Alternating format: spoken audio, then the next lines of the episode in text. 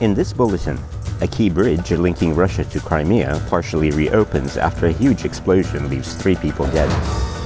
Warnings of flash flooding in New South Wales, and in the Women's Rugby World Cup, Australia's early promise not enough as New Zealand claims victory. With the latest SBS News, I'm Asam al-Ghad.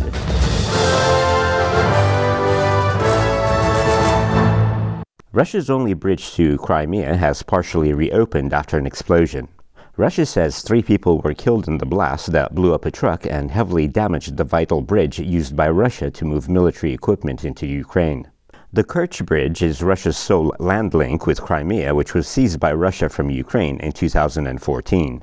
Videos on social media showed the giant bridge on fire and partially collapsed into the sea.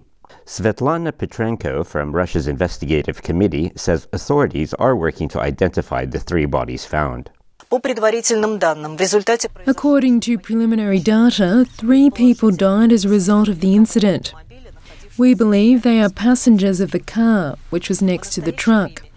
The bodies of 2 dead men and a woman have been raised from the water. Their identities are being established. Investigators have also established the details of the truck and its owner.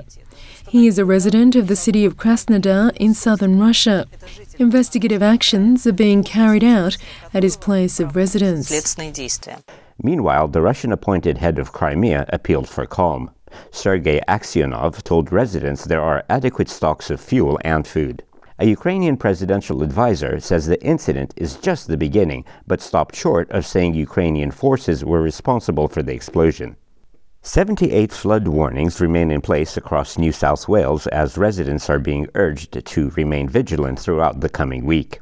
Heavy rainfall could lead to flash flooding and landslides along the east coast of New South Wales, covering areas such as the Central Tablelands, Hunter, Metropolitan and Illawarra districts, and northern parts of the South Coast district. 6 hourly rainfall totals of up to 70 millimeters are being forecast. The rain is expected to ease by midday Sunday, but another front is expected by the middle of next week. New South Wales SES Commissioner Carleen York says the flood risk will remain elevated during the storm season.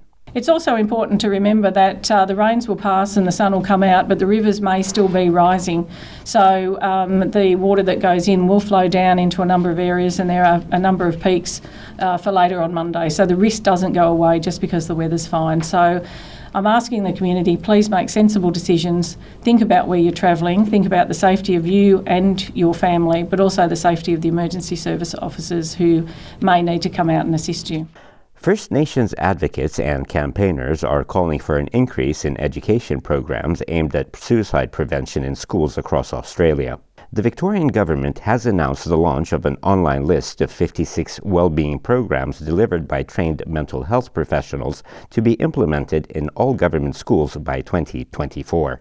Darug and Darwal woman Shanai Holmes manages the Heal Our Way campaign in New South Wales, which is aimed at reducing youth suicide in First Nations communities. She says more work needs to be done in schools to help reduce the suicide rates among young Indigenous Australians, which are more than twice as high compared to non-Indigenous Australians. There are a lot of racism towards Aboriginal and Torres Strait Islander people who are suffering from suicidal thoughts and mental health.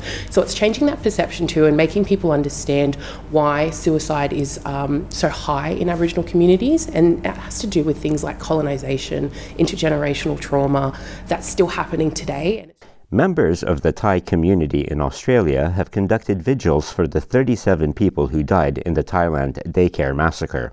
They have come together to offer prayers and support as many struggle to come to terms with what has happened. Buddhist monk Ajahn Bonsum has been making offerings for those killed in the gun attack. In Buddhism, we look inwards more than look outward.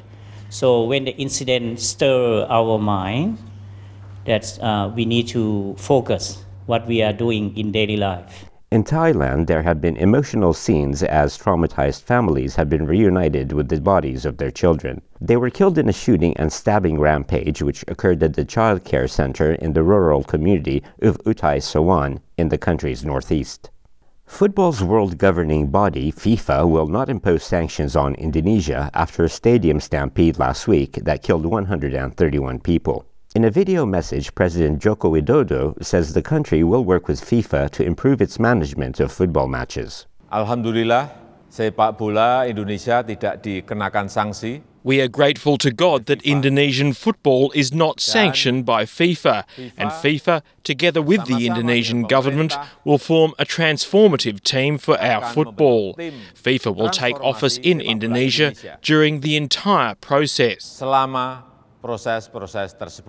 On Thursday, the country's police chief announced 6 people, including police and match organisers, are facing criminal charges in Indonesia over the tragedy. The stadium stampede in the Malang region of East Java was among the world's worst sporting disasters. It was triggered by hundreds of football fans trying to flee a stadium riot and the firing of tear gas by police. The crush was made worse by several locked exits. To sport, New Zealand have defeated Australia in their Women's Rugby World Cup opener. Defending World Cup champions, the Black Ferns fought back from 17-0 down against the Wallaroos to prevail 41-17. The crowd of 40,000 at Eden Park in Auckland set a new record for spectator numbers at a Women's Rugby International. Black Ferns captain Ruahei Demant told Stan Sport that Australia was a tough opponent. It was definitely a game of two halves. Australia put us under the pump there right from the start. And for most of us, this was our first ever introduction to a Rugby World Cup. I'm proud about how we closed off that first half. It means so much, not only to the playing group that's here now, but to all of those who have gone before us. This is a massive milestone and a huge step forward in the legacy of the Black Ferns and women's rugby in Aotearoa. Wallaroos captain Shannon Parry says there was tremendous momentum in the first half, and it's disappointing the team couldn't hold on to it. Yeah, it was a tough battle, that one. Bit of discipline, and I think for us we were in it and probably let the foot off the throat a little bit there, so something we'll look to build on in the next games. You know, massive crowd that came out here to Eden Park. It's a really global game now, and massive shout out to our supporters back home and everyone over here who's come out to support women's rugby. With the latest SBS News, I'm Assam Al-Ghalib.